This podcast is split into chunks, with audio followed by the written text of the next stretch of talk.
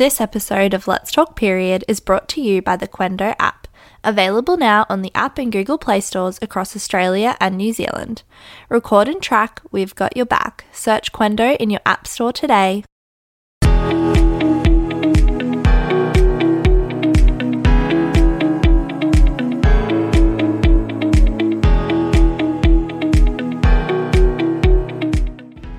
Welcome back to another episode of Let's Talk Period. We are back from our little break and we are so excited to bring you our latest episode of Let's Talk Period with the incredible Brigitte Warne from PCOS to Wellness. I sat down with Brigitte, Sydney based entrepreneur, model, mother, and advocate for PCOS awareness and hormone health.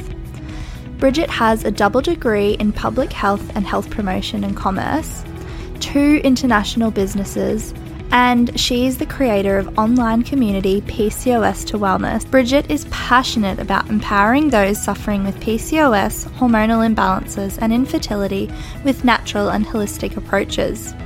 In this episode, we chat about her journey to diagnosis with PCOS and why she decided to take a holistic approach to manage this condition. After being told she'd never fall pregnant naturally, Brigitte shares her top recommendation to include in your health toolkit and how she started sharing the ups and downs on Instagram and developed a massive community of others who also wanted answers to their PCOS too. Brigitte also shares with us how she started her Cysterhood and motherhood teas and why they received such an overwhelming response. We seriously could have talked for hours, and Brigitte has such a beautiful, warm energy. I really think you're going to love this episode. Now, enough of me. Here's Brigitte. Brigitte, welcome to Let's Talk Period. Thank you. I'm very excited to be chatting with you finally. I know it's been a bit of a time coming, but we're excited to make it happen. Absolutely. Uh, so, the way we start our podcast um, with our guests is we always ask them what they've done to nourish their body today. So, what's something that you've done to nourish your body today? Oh, well, I have done two things today. The first one was I went and I've been trying to every morning because I guess our routine's changed a little bit now that we're in quarantine. Mm. So, um, what I'm trying to do in the mornings now is do a little bit of work in the morning, try and smash that out because Jesse, my husband, he's obviously working from home as well. So, he can kind of mind Flynn, my one year old. And then after I've done a little bit of work, I take Flynn and we go for a really long walk. Today, we did a 6K walk, which was so nice just along the beaches. We're on Phillip Island at the moment. So, we kind of just did that and i swear that that just sets me up for a good day. It just like puts me in a good mood. I didn't it was freezing cold this morning like freezing cold um, but we just rugged up and we walked and i think yeah we just ended up walking for so long and then i came home and i just felt so nice. And then um, I made myself a beautiful ceremonial grade, like hot cacao with some reishi um, mushroom. And then I, my Jesse bought me a milk frother the other day, and so I like frothed some macadamia milk, made myself a raw cacao, and then that was it. Like I felt, I was like, this is great. The day can end now. I'm happy. yeah, well, I've seen the milk frother on your Instagram, and I was like, oh, I'm so jealous. it's literally a game changer. Like I don't know what I was doing before I had a milk frother, and it's, it's weird because I don't even have like dairy milk. I only ever have like um like plant based milk, so I kind of never got one because I didn't think they would froth the milk um because it's not dairy milk. And oh my gosh, it is so frothy. Like I'd sometimes just froth it just to eat the froth. That's amazing. I've just had to switch from like dairy based products to um, plant based for my endo. Yeah. And I was talking to my nutritionist about that. I was like, I just want like a frothy milk. story came at just the right time, and I was like, yes, a milk frother, revolutionary. Like, You've got to do it. Go and shout yourself. I think mine's a really expensive, classy one from Aldi, uh, but it is doing name. the job. It is doing the job. I love it. So, you talked about your morning routine looking a little bit different at the moment. What would a normal morning look like for you um, with respect to a routine? Yeah. So, I mean, in one way, I have, I have a, I, tr- I say I have a routine, but I guess it's more a ritual because once I had Flynn, um, my whole life sort of changed. Like I couldn't, no, I no longer could sort of stick to times or anything like that. So I sort of had to stop worrying too much about like okay you know at seven o'clock i walk the dogs or whatever it is. So now i whatever time of the day our day starts i start my rituals regardless of sort of what time that is. And so generally that starts with um, a big cuddle in the bed in the morning. So flynn jesse and i will sort of jump on the bed we'll have a nice 10 minute cuddle. And then normally um, jesse would get ready for work and so it would kind of be like flynn and i and i would get him ready, make breakfast for myself and him. Um, usually I prep it the night before, or I'll make something like, you know, like a porridge or something. And then that's kind of like when we get into our day. So we'll go walk the dogs, I'll get home. Um, I'll try and get some work done when he's doing his naps. And then it's just, I guess, we do the same things every day, but they might come in slightly different order or they might come in um, a different time. And because I run my own businesses, my day is different every day. I don't have a nine to five job. I don't have a schedule like I guess many other people do. And so I have to, I've had to learn to be very flexible and just sort of like go with the flow. So one day might be going to meetings, or I might be going into my office, or I might be catching up with one of my um, employees. We might go out for coffee or something, or it could be doing a podcast. It could be um, doing some online, you know, chats with people. It could be doing, I do a lot of Instagram stuff as well. Like I document basically my whole life on Instagram. So I try to weave that into my day to day. But I think if you've followed me or people know me, they'll know that my day will have some factors that are quite consistent in it, and then some factors are so different. Um, obviously, at the moment we're in quarantine, so it's all looking very same, same. But uh, norm on a normal day to day, I I try to, I guess, pack as much in as possible, and I'm really all about. Um, I guess time bunching things. So trying to do things so rather than you know try to do if i'm if i've got some online projects i'll dedicate three hours to doing online projects and that'll be what i do that day as opposed to being like i'll do a meeting come home and do online stuff and then go back and do another meeting. Like i'll say to someone okay today's i do on mondays i'm doing meetings. Let's meet at this coffee shop. And if i have three different meetings with three different people there for me that's a really good use of my time as opposed to sort of spacing them all out. And i have to be very conscious of my time now having a baby. Definitely. And I love how you said like they're more so rituals than a routine because like I don't have children yet, but I can, you know, a lot of our listeners do and I'm sure they can appreciate the time factor doesn't necessarily work yeah. for them. Um, and so sort of those, those um, practices that they work into their day that are intentional um, is much more, you know, achievable than sticking to a set routine. Yeah, and I think um, we're yeah, I think having children is a real game changer for that because you do have to think about. But even in your day to day life, I think that um, it's something I will continue to take with me, regardless of how old you know Flynn gets or how many children I have or whatever. Because I think not putting your pre- that pressure on yourself is so great and it just takes that stress away from being like oh i'm running 20 minutes late and i get sometimes we have to have time limits on things but it is also nice, nice to know that regardless of what time you get up you're going to have a walk you're going to pour yourself a cup of tea you're going to have a breakfast ready for you and that's a really nice way to start your morning and have those beautiful rituals in place um, for your mental health as well definitely removes some of the stress and yeah the pressure. Oh gosh we've got too many pressures in our lives already. Exactly let's remove one of them off ourselves. yeah, totally. Um, so our next sort of question that we usually dive in with is what's something you would recommend that our listeners add to their toolkit? So we often talk about a toolkit of strategies or therapies or tools that help us manage our health. So what's something that you would recommend and I don't know if anyone said this before because I was I was really thinking about this, and there's honestly I could sit here for like five hours and talk about this. That's the hard thing, That's the it? hard thing. So I was like, what is one thing? And for me, I guess the first thing that came to my mind that I, I feel like would be an overarching help would be to educate yourself on whatever level that is. And I'm not sure if you've had anyone else sort of say that, um, but I just think for me, had I have not made that my first step after my PCOS diagnosis. If I hadn't have spent hours looking into it, finding out what it was about, why I might be experiencing these symptoms, what are the root causes, I would not be here today. I wouldn't be having this podcast with you. I wouldn't have the you know tribe and community of incredible women following me on social media because I wouldn't have got to that point. So yes, I learned all about the different supplements and the herbs and you know the diet and all that kind of stuff and the great practitioners. But at the end of the day, I wouldn't have known any of that had I have not, I guess, been my own advocate and gone and done that research off my own bat. If that makes sense.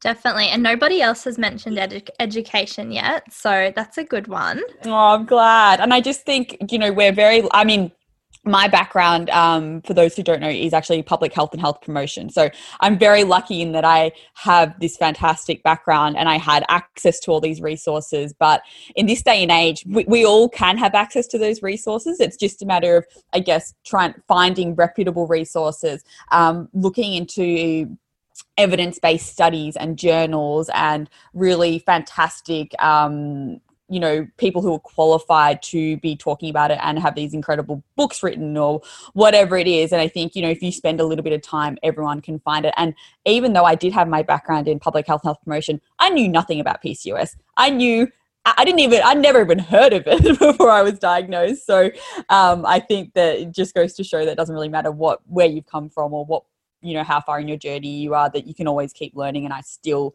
i still learn every single day more things about my health hormone health women's health everything mm. there's so much to be said about being like health literate and just knowing and i think that's something a lot of people struggle with so it's such an important tool to have just that knowledge and yeah you can start anywhere yeah, for and, sure. Yeah, using what you have. And exactly like uh, so many people don't know about PCOS or other hormone related conditions. So, mm. educating yourself is really the first step for moving forward.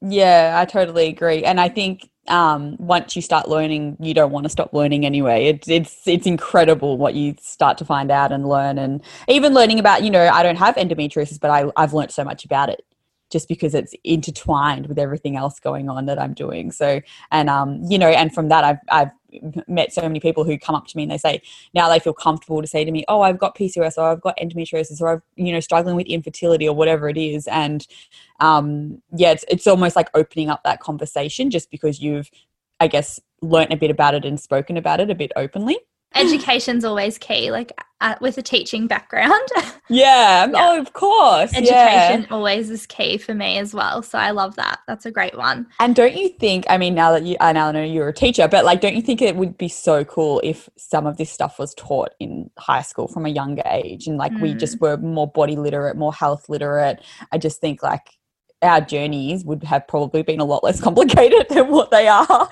Uh, a hundred percent. And that sort of leads into my next question. What sort of education did you receive around periods, puberty, all of that sort of domain? And talking about like menstrual health, we, was that something you were always comfortable with? Or, you know, tell me about that sort of period in your life. Mm, well, I, I mean, I'm, I definitely have not always been comfortable talking about menstrual cycles or periods. Um, that was something that only has come to me in the last couple of years. I guess I had a pretty similar education to 90% of women that I know, and that is um, I was given a few classes in primary school about that you know there's going to be time and you're going to get a period and um, there's pads for that and that's fine. And when that happens you know hide some pads in your bag and off you go and you'll be fine. Um, and so i guess that was sort of I had, you know, I think I honestly think I had two sex ed classes in primary school, and then I remember going to one with my mum and being absolutely mortified by the whole experience. Um, and then I remember her giving me a book, which none of my other friends have. So, like, hats off to my mum for even doing that. But it was, um, it was a, I guess, a more comprehensive book than what I had seen, and I used to hide in my bedroom and read it because I didn't want my parents to know that I actually had read it. I was very ashamed that they would think that I'd even know been learning about having a period or anything. Um oh my it's really funny. I've never actually spoken about this before so it's quite weird to like think back onto it. And then i guess going into high school you do the same thing like health education but it's on a very I guess, base level. Like you certainly don't, you get told that you're going to have this period and it's going to come once a month and to um, make a baby, there's sexual intercourse. And like it's, that's, it's sort of very stock standard. And so I, I wasn't like, certainly not by my parents, I wasn't made to feel ashamed by it, but it was almost like this uh unconscious feeling that I had that I was meant to be ashamed by it and I wasn't meant to talk about it and I was very private with stuff like that. And I think because I actually never I really only ever had you know three periods before I was put, put on the pill anyway. So I was immensely ashamed and didn't want to tell any people when I actually got my period. And I remember the day I got it because I was at my swim my swimming school carnival. Of course, it was like Of swim- course. and I just had to go to the teacher and like sort of embarrassingly tell her that I couldn't swim today or whatever. And she was like, "Why?" And I was like, "I can't tell you any more than that." um, but yeah, it's really wild. So I don't think I had. I don't. I definitely have not had any more education than the regular person going to school at that level. It was only in the last couple of years that I've gone out and sought information because I wanted to find out more about it. I do remember my dad is a pharmacist and my mum is a nutritionist, and um, which is really fantastic. And I do remember the only thing being quite different about my family as well was that my dad was quite involved in us having periods because he would bring home the pads and tampons for us for us from his work. so he always knew when me and my sister had our period. So that was the only thing I remember being like, "Oh, we're so forward in our house." so modern. so modern. but yeah, that was it. That's all. Yeah, well, we've done a few, like we've done at least 10 episodes or chats now. And like that is such a common theme. Like Mm. everybody we've really spoken to has had that similar experience. And so it's just a really interesting point. So yeah, I'm hoping that we're moving in the right direction. Oh, I hope so too. And I'm starting to see some really cool people out there that are like, you know, going into that space and having to sort of knock on the doors at schools and be like, "Hey, I offer this program." Like, like you know, you were just saying before that you you had a trial program that you rolled out, a pilot program, and um, I'd be interested to hear how that actually went. But you know, I'm seeing a few different things like that as well in that sort of um, reproductive health and women's health and that kind of thing, which it's a shame that people have had to sort of come up with these programs to then take to the schools to then see if they're interested but it's definitely a step in the right direction Exactly. That's what we noticed. Yeah, the program went really well, which is good. that's good it's so good to see a few people coming to that space and stepping up and saying, hey, this is something we need to learn about. Mm, And, you know, creating the space for those people to learn about their period, learn about menstrual education, learn about all of the encompassing things and not just a quick, here you go, you get a period, here's a pad. yeah You'll yeah off you go. Yeah don't have unprotected sex. See you later. And i and the other thing i remember coming i know this is going back a little bit but i just remember thinking oh you literally fall pregnant every time you have sex if it's not unprotected like and i just think i look back on that and i'm like that is so wild because that is the opposite for most women but particularly women who have pcos or other hormonal imbalances like it's the complete opposite thing but i spent pretty much majority of my life thinking that, that would be the case yeah. yeah, there's so many misconceptions and like myths, and you've just got no idea.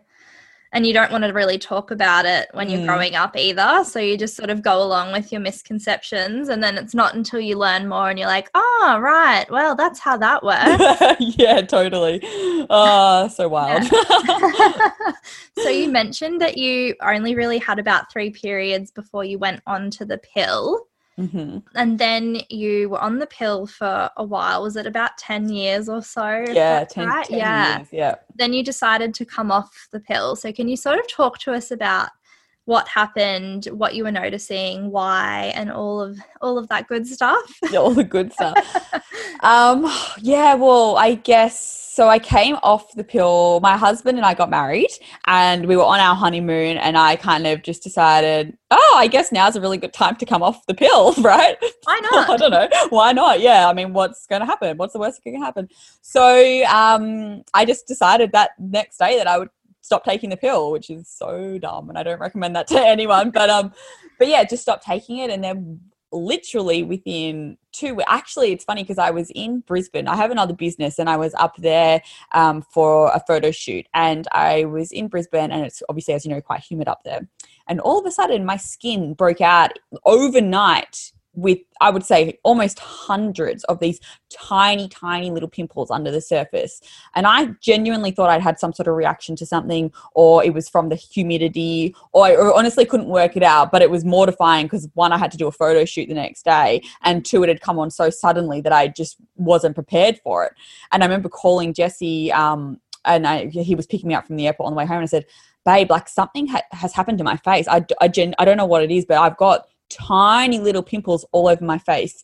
And that was sort of the start of it. And that was within two weeks of coming off the pill. Um, and then after that, I started to get the, the tiny little pimples went and the big cystic pimples came up. And they were on my face, my neck, my back, my chest, everywhere.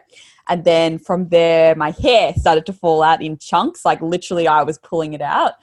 Um, those two things alone were enough to really trigger my anxiety and I I got this uh, I was almost like in this vicious cycle because I was getting anxiety because I had these physical symptoms, and that would obviously flare everything up again. And which would it was just this vicious cycle of being anxious about my symptoms, that causing my symptoms to flare up, and it was pretty bad. So a few months after that, um, that was when I realized like I hadn't had a period or a uh, no menstrual cycle at all. Um, so that was starting to worry me a little bit. But I kind of just thought, all right, well, I've been on the pill for so long. Um, I went to a doctor. They told me it's going to take around three months to regulate everything. So what the heck? I'll wait it out three months and I'll see what happens. It kind of got to like the four month mark and it was almost getting worse. By five months, I was fatigued. I was having memory loss. Um, it was just the most bizarre thing. I started to notice I was gaining some weight around like my midsection that I'd never had. And um, I'd actually had to, had to decided to quit modeling because I couldn't do it anymore because my I just was so ashamed by how I looked and went to another doctor. They didn't know what was wrong with me went to another doctor. They didn't know what was wrong with me, but they would always be like, oh, well, here's some antibiotics for your skin. Um, have you thought about going back on the pill? You know, here's some creams. You can pop those on your pimples. But uh, your hair loss, we don't know. Like, you're just going to have to learn to deal with that kind of thing. And it was just like, it was just like how, one blow How horrible. Yeah, it was pretty. I look back now, like now I talk about it so easily, but at the time I was, it was heartbreaking. Like it's gut wrenching. And for anyone who's gone through it, they will know exactly what I'm talking about because you just you're shattered and to not even know what's wrong with you like it's that's even harder. So um, it got to about the eight month mark, and I remember going to another doctor and just basically saying, if you don't send me off for tests, like I'm just going to sit in this room and cry until you do something. and so I cried and I cried, and she eventually agreed to do tests on me. And sure enough, the results came back that I had incredibly high testosterone levels, which that uh, that along with my physical symptoms and not having a menstrual cycle was enough to go. You know, you've got PCOS. So from there, my journey began. I just can't believe, like, I can believe it, which is sad, but I can't believe that you had to go to that many doctors and they say, no, you're fine, wait it out. Yeah. Um, not looking into it further or you know really advocating for you as a patient to find out what was the root cause of your issues? Yeah not at no point did anyone you know ask me anything about my my history prior to going on the pill or um what was my diet like or what i don't know just there was no questions. It was like oh like we don't really know what's wrong with you but we have these drugs for this and this drug can do that and this cream can do this. And don't worry because you know when you want to have a baby we'll just find fertility drugs for you. Like that's fine. Like don't worry about you don't need a menstrual cycle. Just go back on the pill anyway. If you if you don't if you're not ready to have babies anyway just go back on the pill. If you know that's that's there's no problem with that. And like it was just this gut feeling I kept having that something something's not right unless I go out and and look for it. I'm not going to find it. So I'm really glad I stuck with it. I was many times that I kind of could have taken that what seemed like a much easier option um, I guess to take the medication and like you know clear up my skin or whatever it was that I wanted to do. So yeah, but I stuck with it and it wasn't. So once I had the diagnosis, I was then given the option to again go back on the pill because that solves all the problems. all done and dusted. You're all yeah, no issues there. Or I had um, antibiotics as another option again for my skin, but it was a different one this time. You know, that's exciting. Um, or I could take a testosterone lowering, drug, or we could go straight to the hard stuff and do some like ovulation kickstarting drugs like Clomid um, if I wanted to have a baby straight away. Um, or, and if that didn't work, I wasn't to worry because I could always do IVF. But she pretty much said point blank to me, there's no cure and you won't be able to have kids naturally. So, you know, do what you want with that information. So it was, yeah, it was a lot. like a big kick in the teeth. You're like, great, yeah. I've got this diagnosis, but oh my goodness, all doom and gloom. Literally, it was like, I just, I remember part of me when she told me what I had, I was a little bit relieved because I was like, oh, you know, yay, we've got, and now we solve the problem. We know what it is, and now we go and solve the problem. And then to come out with, there's no cure, and you're never going to have children naturally. And that was sort of the extent of the conversation was real um, blow. yeah. Like, okay, bye now. Like, good luck. Yeah, good luck. Off you go. it was crazy. It was really crazy. So, you obviously weren't happy with that treatment plan. So what was next? What how did you navigate this diagnosis? What did you do?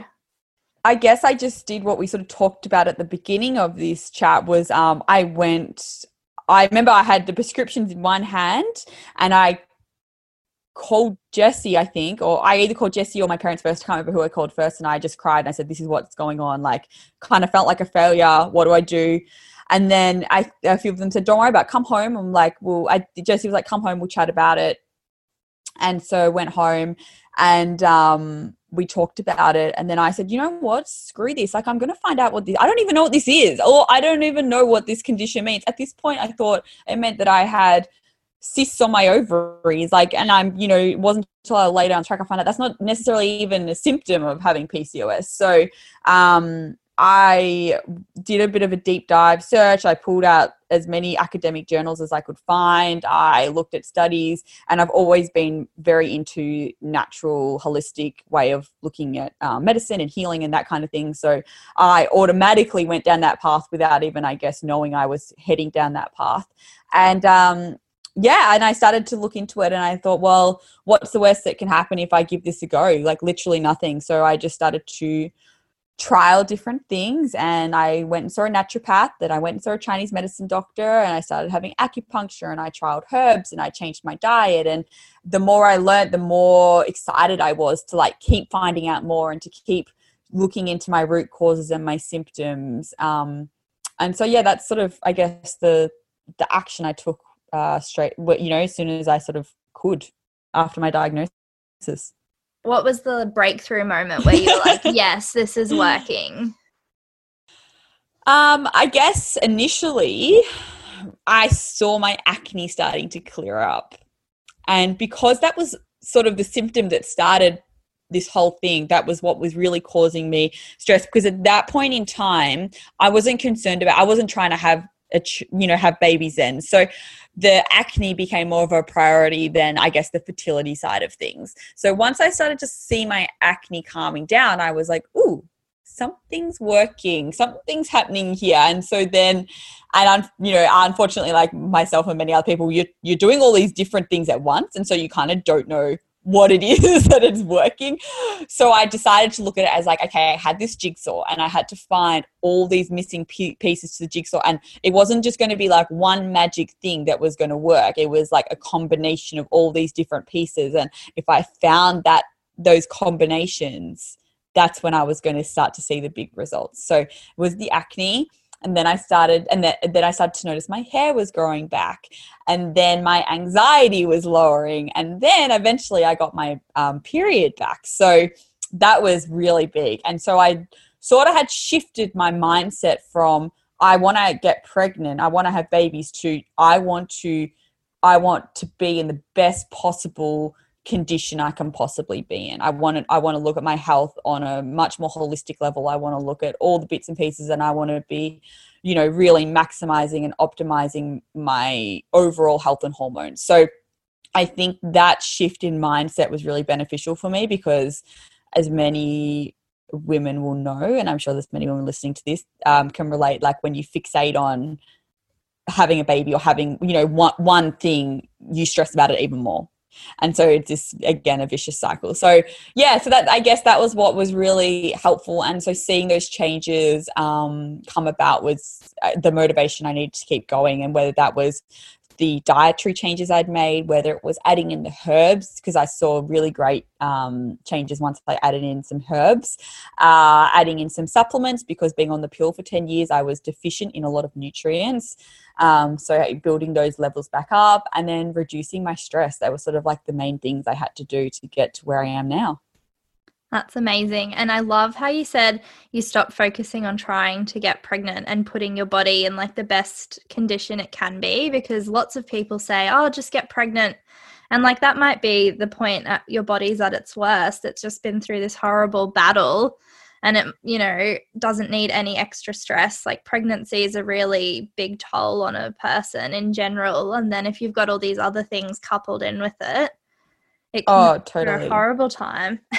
And I think as well, like when we just look at it on a biological level, if we've got cortisol from stress, you know, coursing through our bodies, our other hormones cannot function. So, regardless of whether that stress is because you're stressing about work or you're stressing about falling pregnant or you're stressing about money or you're stressing your body out because you're working out too much or you're not eating enough food, like stress is stress and cortisol is cortisol, and our body can't differentiate it so it's it's going to affect our hormones either way. So like really having to look at it from all these different levels and um yeah and work on it was it's tough but it, yeah i guess it it does work it's so true. And I love how you said, you know, it doesn't differentiate. It can't be like, oh, well, you know, that's money stress. So, oh, that's okay. It won't affect my body. Or like, you know, that's stress from um, working too hard or that's stress mm-hmm. from exercising too much. Like, yeah, the body doesn't know any better. It just knows this is cortisol and this is going to impact you. So, so true to work on that stress reducing techniques and lowering the stress. Mm-hmm. Mm. Now, you mentioned that you spend a lot of your day on Instagram. now, you have. I try not to. That's okay. So, you have your Instagram, PCOS to Wellness. How did that all come about? So, I basically started because I, I guess, came out of this appointment with the doctor, found out I had PCOS, didn't know anyone who had PCOS, had never heard of PCOS, and I was look, looking for a bit of an outlet to like vent about my journey and talk about what I was going through without having to have those face to face conversations with people because no one I knew was going through it. So I couldn't have that conversation with someone. Turns out most of the people I know were going through something similar or some, you know, PCOS, endo, infertility, whatever it was, but no one was talking about it. So I started this account. I had it originally, it was um, anonymous because I was modeling at the time and I didn't want my agency or like any clients to, to know about me or know that I was struggling with all these physical symptoms. So kept it completely hidden. And I noticed people starting to follow me. People were really interested in sort of the, um, things I was trialing and the different foods I was eating and the supplements and all that kind of stuff. And so one day I just decided, screw it, I'm just going to put my face on out there and like whatever, whatever happens, happens. My biggest fear was that someone who knows me would find it, which obviously has happened now, but didn't happen for a little while. And um, and I that was when I noticed people started to connect with me on a whole nother level. I was seeing, I was getting, you know, I went from getting maybe a couple followers a day to hundreds overnight and DMs were like lighting up my inbox like no tomorrow and it was it, I just couldn't believe it. It was insane and it was purely because people were relating to what I was going through and they were genuinely interested that there was possibly another alternative way to be managing PCOS as opposed to what their doctors had told them. So yeah that was how it started and I just continued to, to do it and all I was doing was just you know sharing what I was trying or the things I was doing or the herbs I was using, the, the foods I was eating, all those things. And that was of such interest to people that I kept going. There's so much power in like sharing your story and being vulnerable, and people really connect with that. And they can tell when you're being honest or when you're being fake. Yeah, I totally agree. And it was it's exactly what you said. Like it was wasn't until I came out and I was, you know, I really did put myself out there and sort of claimed the fact that it was me. And yeah, I'm, you know, mortified that people are going to know this is me, but at the same time, like this is this is me. So take it or leave it. And I, I guess my only hope was that it might help other people to be able to feel like they could do the same. And I think it has. I think I genuinely believe people are a lot more open about being able to talk about it um, now, whether it's in my little community that we've created or with their own friends and family. Mm. So, what's the biggest impact or your biggest highlight so far from all of this? What would you say has been your biggest highlight? um, just me meeting so many people I never thought I would. It's just been incredible, and I I love connecting with people. And like even now, we when we go out or we go for a walk or whatever, it's quite often somebody will come to me and be like, I follow you. Like, I just love, you know, what you do. And I'm like, I don't, I honestly, if you follow me, you'll know what I put up there is not exciting. Like it is, it is just my day and what I'm doing. And, but I think because it, it's relatable and people are interested in that, um, it, and it's helpful and i you know i think that's why people are really connecting with it so i do love that and i love knowing that um, whether it's i've made someone feel a little bit more hopeful that day or they feel like that there's that it's not all doom and gloom like for me that's massive and then from that as well um, i guess one of the biggest achievements has been of you know late was launching Cysterhood tea which is um, the hormone balancing tea that I kind of created. I created it for myself, and I had so many people asking me about it that I ended up uh, making it available to other people. And that has just been, in, I cannot even tell you like how much that has played a massive role in my life and how grateful I am that I've been able to do that. Because every day I get messages from people telling me that you know along with other you know the diet and the lifestyle changes that the tea has helped them either get their cycle back or we have I get DMs all the time of someone being like a Cysterhood baby and you know they've fallen pregnant and one of the things they think's helped them is the herbs. And yeah it's it's really it's a really cool it's just a cool thing that's happened that I, I can't even I don't I can't explain it. It's it's one of the best things that's happened in my life, I think. Mm. it's like a passion project that's connected and you didn't even mean for it to happen and it just sort of bloomed and it's exactly what it is a passion project. Because at no point did i ever set out to start a business like this. I i never would have wanted to. I never even thought i would be interested in something like this but because it is literally changing people's lives and my own life. I don't care if I never make money from it or if it is not a profitable business. It is something I'm obsessed with doing and I'm so passionate about doing it and I'll keep doing it for as long as I can. and you've also got your mamahood tea as well, don't you? Yes that the mamahood teas again came out of. So I didn't know this until I felt pregnant, but women with PCOS often have um, milk supply issues when they're breastfeeding. So I was postpartum with Flynn and I was learning all about these issues. And he had a lot of latching issues, which affected my milk supply.